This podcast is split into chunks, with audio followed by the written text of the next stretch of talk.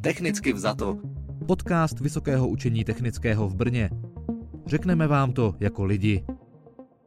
Hezký den, od mikrofonu vás zdraví Tereza Kadrnošková. Hostem dnešního dílu je Martin Vrbka, který se na fakultě strojního inženýrství VUT zabývá biotribologií. Dobrý den. Dobrý den a díky za pozvání. Můžete nám na začátek stručně přiblížit, co to vůbec je tribologie?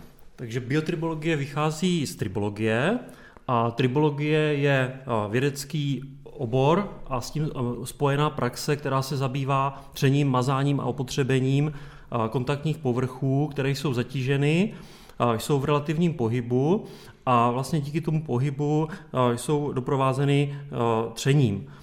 Pokud ty kontaktní povrchy nejsou mazány, tak vlivem tření dochází k opotřebení a produktem toho opotřebení jsou otěrové částice, což je nežádoucí jev. Co se týče biotribologie, tak pokud vezmeme veškeré aspekty tribologie a aplikujeme na živé objekty, tak mluvíme o biotribologii. Kdy byl vymezen pojem biotribologie, tak to spadá do roku 1973, kdy právě Duncan Dawson a jeho kolega Wright vlastně představili veškeré dostupné vlastně problémy, které se v té biotribologii dají řešit.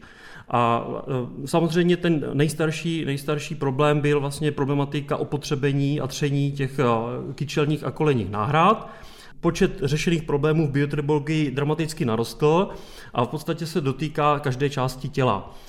Můžeme říci, že se hodně řeší problematika eh, přirozených kloubů, to znamená kontakt chrupavka na chrupavku, eh, řeší se viskosuplementace, řeší se problematika čištění zubů, tedy orální tribologie, dále je to problematika eh, nošení kontaktních čoček, po případě biotribologie se zabývá taktéž kontaktem kůže s oblečením, po případě s cizími tělesy, jako je například proces holení. A jak jste se k biotribologii dostal vy? Čemu se vlastně na naší univerzitě s kolegy věnujete? Já jsem se dostal k biotribologii trošku klikatější cestou.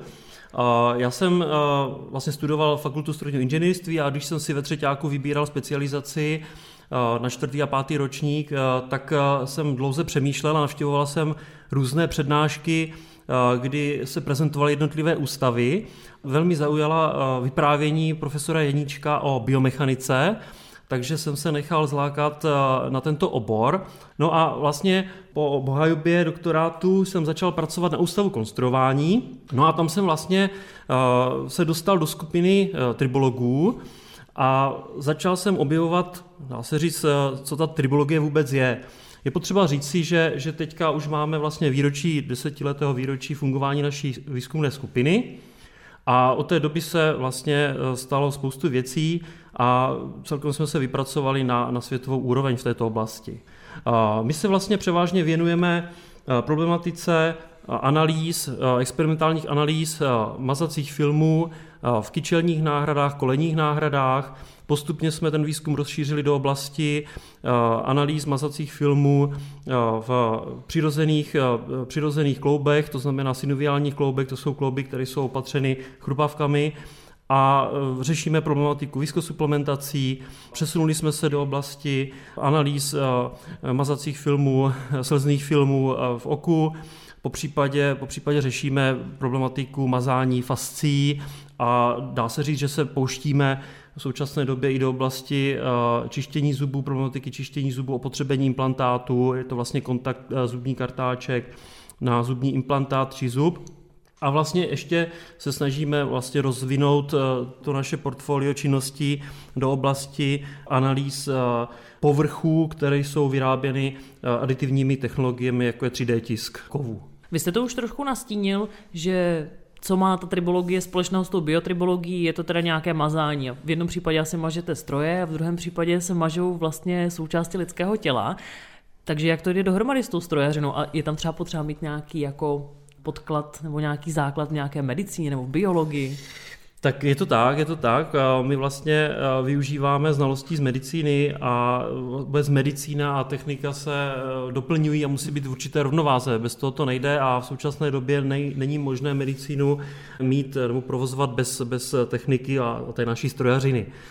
Já bych to uvedl na několika příkladech. Dejme tomu, že aby inženýr navrhl správný implantát do těla, dejme tomu kloubní náhradu, tak potřebuje znát vlastně, jak ten kloub funguje, jakou má anatomii, z čeho se skládají ty třecí povrchy, co je mazivem, je to synoviální kapalina, jak je složená a tak dál. Takže toto pokud víme, klasický strojař v podstatě navrhne spočítá a potom se ta náhrada nějakým způsobem vyrobí nějakou technologií. Takže je to vlastně ve spolupráci. A obecně my využíváme spolupráci vždycky lékař a ten strojář. To znamená, že na každý ten obor máme v podstatě specialistu a musím říct, že v oblasti třeba těch kloubních náhrad právě spolupracujeme s fakultní nemocnicí v Olomouci například. Takže ten ortoped tam hraje důležitou roli. Ještě bych řekl jeden pohled. Vlastně pokud chceme eh, poznávat jevy tribologické nebo tribologické chování například kloubů, a vhlédnout například do kontaktu, tak nemůžeme vlastně do toho člověka namontovat například nějaký optický systém a kameru, ale musíme eh, vlastně si pomoci jinak. No a tady přistupujeme vlastně k simulacím, experimentálním simulacím těch procesů v těch kloubech třeba. No a vlastně tady nastupuje inženýr, eh, který musí vlastně ten simulátor navrhnout. To je vlastně ta klasická strojařina, kterou my vyučujeme na naší fakultě a vůbec ten náš eh, proces eh, návrhu našich simulátorů spočívá v tom, že na naší specializaci konstrukční inženýrství si vychováváme hodné studenty, kteří jsou tady tohoto schopni. Pokud eh, tady někoho začnou bolet klouby, doktor mu třeba sdělí, že trpí artrózou, tak jaká je ta méně invazivní možnost pomoci, jestli nějaká je? Takže já bych možná prvně řekl, co to je ta artroza, nebo, nebo osteoartroza. Je to vlastně degenerativní onemocnění toho kloubu. Nejedná se pouze o velké klouby, jako je kyčel, koleno, ale vlastně týká se to veškerých kloubů na těle i malých kloubů, například na ruce či na, na noze. A ta artroza způsobuje poškození těch třecích ploch, v tomto případě těch chrupavek. Když si představíme ten kulovitý kloub kyčle, tak vlastně je tam nějaká vlastně hlavice, která je tvořena tím základním objemem kostí a to je pokrytá chrupavkou a to stejné je vlastně v jamce, která v jamce na pánvi a opět, která je vystrána tou chrupavkou. Ty chrupavky fungují tak, že, že ten pohyb je velice snadný, s velice malým součinitelem tření kolem tisíciny a vlastně celé je to obklopeno vlastně synoviální tekutinou, což je, což je to mazivo tady v tomto případě. No a pokud je ta chrupavka poškozená, tak eh, vznikají tam defekty, ona se stenčuje, zmenšuje se ta kloubní mezera a v podstatě ta chrupavka potom vymizí a dochází ke kontaktu v podstatě subchondrální kost na subchondrální kost a to už znamená velkou bolest pro pacienta, imobilita a je to velký sociální problém. Jsou eh, čtyři stupně eh, vlastně artrózy. Dá se říct, že, že ten začátek se hm, léčí medicamenty, například na tlumení bolesti, proti zánětu a tak dál.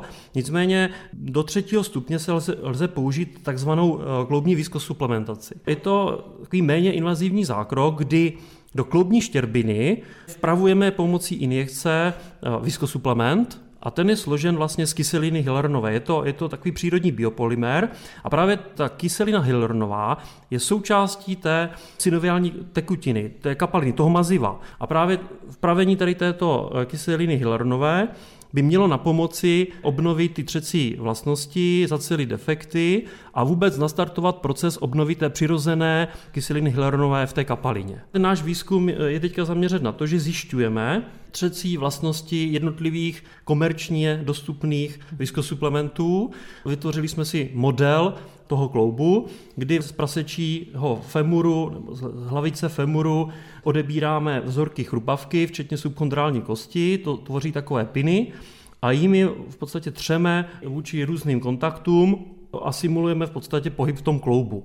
Celý ten kontakt je zaplaven tou eh, synoviální tekutinou, která odpovídá tomu artrotickému stavu a do ní přimícháváme ty jednotlivé viskosuplementy a díváme se, co to dělá s tím třením a postupně vlastně přecházíme na experimenty, kdy se díváme dovnitř do toho kloubu a analyzujeme vlastně utváření toho mazacího filmu, jak se tam ta kyselina eh, pohybuje, či se nějakým způsobem absorbuje na třecí povrchy a tak dále. To zní teda jako docela méně invazivní zákrok, protože když viskosuplementace nepomůže, tak často přichází na řadu výměna celého toho kloubu, třeba kyčle nebo kolene. Tím ale, že se jedná o, o nějaký nový materiál v těle, tak je asi potřeba ho právě nějakým způsobem mazat, aby dobře fungoval. Je to tak? Artroza třetího stupně a výš a čtvrtého stupně už je indikována vlastně náhrada. Toto poškození té chrupavky už je tak velké a vlastně ty, ty třecí povrchy se musí nahradit. To znamená, používáme eh, totální, dneska totální endoprotézy, nahrazuje se jak ta hlavice, stehenní kosti, tak i ta jamka a vlastně vkládáme do těla technické materiály, vlastně to je technický objekt. Když vy odejmeme vlastně ty přirozené povrchy, které byly vlastně zaplavený tou synoviální tekutinou, tak i po té implantaci se počase obnoví, eh, dá se říct, určité míře produkce právě té synoviální kapaliny, toho maziva a vlastně ten proces mazání tam nějakým způsobem funguje. Nicméně, co je velký problém? A to je problém všech vlastně náhrad, je to čistě tribologický problém a souvisí s opotřebením těch kontaktních ploch. To se ukázalo dá se říct, u všech možných materiálů. Taková ta nejčastější kombinace je kovová hlavice nebo keramická hlavice na polytenovou jamku. A ten polyeten je logicky eh, měkčí a vlastně on produkuje nějaký otěr. Eh, pokud je malý, tak to tělo si s tím, dá se říct, vypořádá, ale pokud je nadměrný, tak eh, vzniká takzvaná osteolýza, která je nasledována aseptickým uvolněním těch jednotlivých komponent právě z těch kostních lůžek. A to je ten velký problém, kdy vlastně ta endoprotéza selhává. Běžné v podstatě životnosti jsou kolem 15-20 let. Opotřebení souvisí s mazáním. Využíváme optických metod, je to, je to kolorimetrická interferometrie a později jsme přidali fluorescenční mikroskopii, kdy vlastně vhlédneme do toho kontaktu, to znamená vidíme vlastně, jak se tam pohybuje to mazivo, jak se pohybují ty třecí povrchy a díváme se vlastně, co se děje s tím mazacím filmem. Technicky vzato. Podcast Vysokého učení technického v Brně. Ve studiu se mnou stále sedí biotribolog Martin Vrbka z Fakulty strojního inženýrství. My jsme mluvili o výměně a mazání kloubů a napadá mě, jak vlastně taková laboratoř vypadá, na čem své výzkumy testujete, jestli tam máte stroje, které napodobují, jak takový kloub v lidském těle pracuje. Vy už jste to trochu naťuknul, tak jak to ano, vypadá? Eh, ta laboratoř, když je uklizená a všechny věci jsou na svém místě, vypadá moc pěkně, takže eh, tam bojujeme trošku tady s tím eh, s tímto problémem, protože je hodně vytížená, ale eh, pojďme, pojďme k těm přístrojům. Já bych to rozdělil eh, do dvou, do dvou skupin. Vlastně využíváme takzvané komerční a tradiční tribometry, které si v podstatě můžete koupit od nějakých renomovaných společností. Pokud chcete dělat výzkum vlastně takový specifický, unikátní a chcete například analyzovat utváření toho mazacího filmu v té kolení náhradě nebo kyčelní náhradě nebo jakékoliv jiné, tak si musíme vlastně skonstruovat speciální simulátor, my mu říkáme tribometr, a vlastně začali jsme nějakým způsobem od toho jednoduššího kloubu, což je kyčel, je to kulovitý kloub, Tady vlastně proběhla eh, s mými studenty a doktorandy vlastně konstrukce takzvaného kivadla. Je velice primitivní a ta umělá jamka je vlastně připevněna na statickém rámu a ta hlavice vlastně zapadá, je součástí kivadla a ono vlastně kýve a vlastně simuluje ten předozadní pohyb toho člověka, tu flexi extenzi. Myslím si, že na tomto zařízení, ač relativně jednoduchém, vznikly velice pěkné vlastně unikátní výsledky eh, světového charakteru, když to řeknu takto. No ale to je kyčel. Kyčel je celkem v pohodě, ale eh, my jsme si říkali, že eh, vlastně například ve Spojených státech se operuje daleko víc kolenních náhrad, jo? takže eh, jsme chtěli mapovat vlastně tu tloušku mazacího filmu i v kolení náhradě takže my jsme uh, přistoupili ke konstrukci, která už byla daleko složitější, protože když se podíváte na tu kolení náhradu, ona má víc, uh, víc daleko komplikovanější ty stykové plochy. Uh, obecně pohyb v tom kolenním kloubu je velmi složitý. Já si myslím, že ten vývoj trval asi nějaký 2-3 roky, než, se, než, než jsme ho dokončili a, a v současné době bych řekl, že už přináší ovoce, to znamená, jsme schopni mapovat mazací film na jednotlivých kondilech a máme z toho poměrně zajímavé výsledky. Stejně jako snad ve všech oblastech, tak e, i u vás se objevují tendence zapojovat 3D tisk. Jak to může jít dohromady s náhradou lidských kloubů?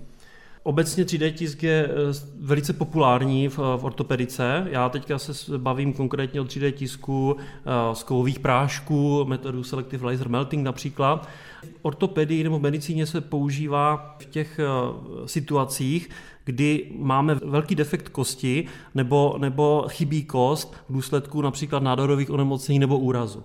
Typicky se vyrábí část třeba lepky, eh, část pánve, část spodní čelisti, to znamená, nahrazujeme, dá se říct, eh, relativně rozsáhlé kostní části. Eh, výhoda toho 3D tisku je to, že se tiskne z biokompatibilního materiálu, je to, je, jsou to slitiny titanu, A výhoda je, že můžeme udělat vlastně velice precizní model, eh, například eh, s využitím CT vyšetření pacienta, a vlastně ten domodelovat prostřednictvím CAT systému a potom na 3D tiskárně vytisknout a v podstatě operatér může tu náhradu použít velice rychle. Nicméně jak jsem říkal, to aseptické uvolnění toho dříku nebo té jamky vlastně z té kosti eh, souvisí s tím, jak tam pevně drží. A právě ten 3D tisk může umožnit to, že vlastně když uděláme porovitou trabekulární strukturu na tom povrchu, tak ta kost může vlastně prorůst do těch objemů a tím pádem eh, ta, ta, ta jamka nebo, nebo ten dřík té náhrady drží pevně a je dobře fixován. Takže to je první věc. Druhá věc je to, že vlastně ten 3D tisk umožňuje dělat náhrady na míru. Pomocí CT vyšetření nebo magnetické resonance dostaneme v podstatě tvar geometrii toho daného spoje, kyčelní, kolení klom nebo jiný. Na základě toho můžeme domodelovat tvar té náhrady přímo na, na tu geometrii toho pacienta, protože to je velký problém. Dneska se náhrady tradiční vyrábí v několika velikostech a teprve operatér někdy už na operačním stole teprve volí tu správnou náhradu, správnou velikost. Dělal jsem si literární rešerži právě s kolegy, když teďka připravujeme jeden projekt a nikdo vlastně moc nevyšetřuje, jak se chová právě tady tento materiál, titanová slitina, která je tištěná právě z hlediska tribologických parametrů. To znamená, nevíme pořádně, jaké má opotřebení, nevíme vlastně, jak formuje film a to si myslím, že může být teďka velkou výzvou, eh, protože ta endoproteza, když by se udělala jako kompaktní, v podstatě na míru, tak by to bylo velmi přínosné. Takže já tady v této oblasti vidím celkem vývoj, vývoj, který se bude podle mě rozšířovat a určitě se tím chceme zabývat. Myslím si, že to je hodně aktuální. Vy se ale nezabýváte jenom kyčlemi a koleny, ale mnoha dalším oblastem, co se týče lidského zdraví. Mě teda zaujaly ty zuby, protože já nedávno jsem přišla k jednomu zubnímu implantátu, tak to se vás možná potom ještě zeptám. No. Ale vy řešíte právě třeba i oko, což mě taky teda zaujalo, protože sama nosím i kontaktní čočky. A jak, může, a jak může biotribologie pomoci eh, lidem lépe vidět? Ano, je to, je to eh, vlastně eh, obecně problematika kontaktních čoček se hodně řeší už delší dobu a eh, jako víceméně je to cizí těleso samozřejmě, v, které je vkládáno mezi víčko a tu oční bulbu, tak určitě je to aktuální. Já bych se spíš zmínil o nemoci, jmenuje se to syndrom suchého oka. Je to vlastně onemocnění, které bych řekl, že je vysoce aktuální v současné době pandemické, kde vlastně jsme na home office a koukáme pořád do monitorů a do tabletů a v podstatě přestáváme mrkat, ta frekvence mrkání se snižuje, nedíváme se do dálky, ne, nepřeostřujeme a vlastně ty oči trpí. Oči, trpí ten, ten slzný film. On je tvořen Mezi tou oční bulvou a mezi tím víčkem je tvořen třemi vrstvami. Ta první je taková mucinová, taková hlenovitá, potom přechází do vodné složky a potom vlastně ten slzný film na vnížku je chráněn takovou tukovou lipidovou vrstvou. A pokud nemrkáme, tak vlastně ten film vysychá přirozeně a rovněž to může být spojené s tím, že někteří pacienti nemají dostatečnou tvorbu těch slz, té, té vodné složky, anebo obecně jakákoliv eh, část toho filmu je vlastně nějakým způsobem poškozená, degradovaná svým složením. No a když budeme eh, úplně do důsledku, tak eh, když to mazivo tam nebude, tak to víčko bude v podstatě se pohybovat po té oční bulvě, po té rohovce s velkým třením, dojde k podrážení těch tkání a vlastně dojde eh, k problémům i s viděním. To znamená, jak se rohovka poškodí, což je vlastně vstupní tkáň pro, pro příjem světla, tak, eh, tak jsou velké problémy. Ještě jsem zapomněl říct, že právě ty kontaktní čočky toto někdy trošku zhoršují, tady ten syndrom suchého oka, protože ten mazací film se musí dělit mezi čočku víčko a čočku tu oční bulvu. Hmm. To znamená, není to úplně jednoduché, ty mechanismy jsou tam relativně složité a právě při nočení eh, kontaktních čoček se doporučuje právě používat někdy umělé slzy. Tak a teďka co je ten problém? Eh, my jsme se snažili, je to vlastně i na základě spolupráce s jednou biotechnologickou společností, firmou Contipro, která je vlastně producentem kyseliny hylarnové. Oni chtějí vlastně vyvinout, eh, dá se říct, novou surovinu do těch kapek a vlastně na nás je, abychom nějakým způsobem testovali její chování, tribologické chování. No a my jsme vlastně začali tento výzkum tak, že jsme si museli vytvořit nějaký tribologický model oka. Mm-hmm. To, to nebylo úplně jednoduché, protože přece jenom už na rozdíl od kyčlí a kolen, vlastně kde ty zatížení jsou třeba řádově, nebo ty kontaktní tlaky jsou řádově desítky megapaskalů, tak tady už jsme na jednotkách kilopaskalů a obecně i vlastně e, ty naše experimentální zařízení na kyčelní a kolení náhradu už nesplňují vlastně ty podmínky testování, tak jsme museli skonstruovat speciální simulátor, který už má možnost zatěžovat malými zatíženími, umožňuje zase adaptaci vlastně té fluorescenční mikroskopie. Takže e, to zařízení už teďka máme. A v současné době jsme s ním výzkumem tak, že, že jsme proměřili vlastně komerční kapky, to znamená, víme, jak se chovají, myslím, že pět nebo šest komerčních kapek a vlastně máme jejich eh, reologické a tribologické vlastnosti. No a eh, ten tribologický model oka, ještě já jsem to asi úplně zapomněl říct, on vlastně spočívá v tom, že tu oční bulvu modelujeme jako kouli z lékařského silikonu, která odpovídá geometrii rohovky.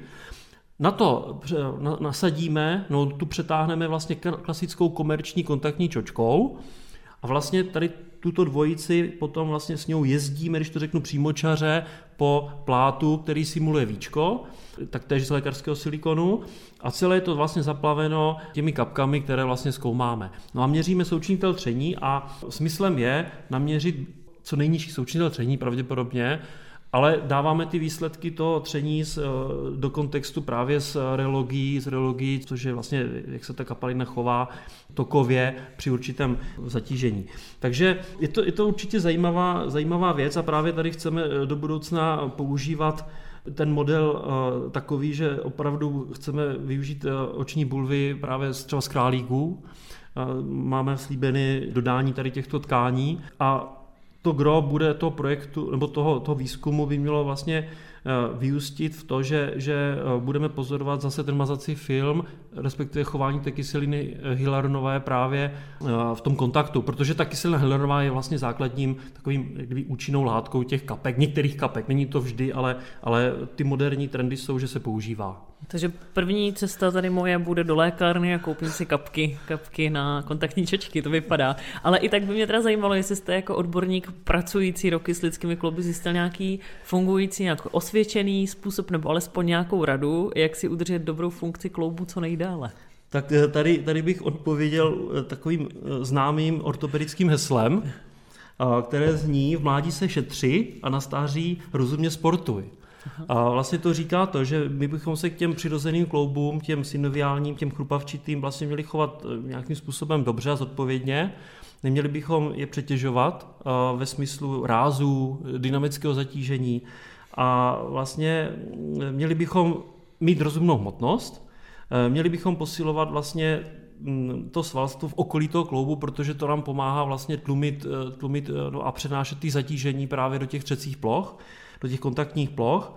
A měli bychom se snažit vlastně oddálit tu implantaci té náhrady, protože to je jasný jev, lidé vlastně si dožívají průměrně vyššího věku a chtějí být aktivní i v tomto věku. Nicméně to jde tak trošku proti tomu, že vlastně přece jenom ta artroza tam přijde a s vyšším věkem je pravděpodobnější, to znamená globálně počet implantací nám roste, hmm. celosvětově roste a jako smyslem je Eh, potom, i když má člověk už tu náhradu, tak, tak snížit nějakým způsobem rozumným, protože hmotnost navíc eh, zvyšuje kontaktní tlak. Rázy, to je podle mě velký, velký problém a někdy je problém i vlastně rozsah pohybu, to znamená, je potřeba se držet doporučení ortopedů, kteří říkají, co, jaký pohyb dělat, jaký nedělat, ale normálně se právě s endoprotézou dá nějakým způsobem i sportovat lehce a tak dále. Takže eh, v mládí se šetří a na stáří rozumně sportuje. Tak třeba to někomu pomůže tady ta rada. S Martinem Vrbkou z Fakulty strojního inženýrství jsme si povídali o mazání kloubů, syndromu suchého oka, také budoucnosti 3D tisku ve výrobě umělých kloubů. Já moc děkuji, že jste přišel nashledanou. Nashledanou.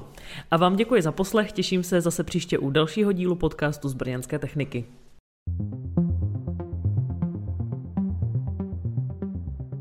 Technicky vzato.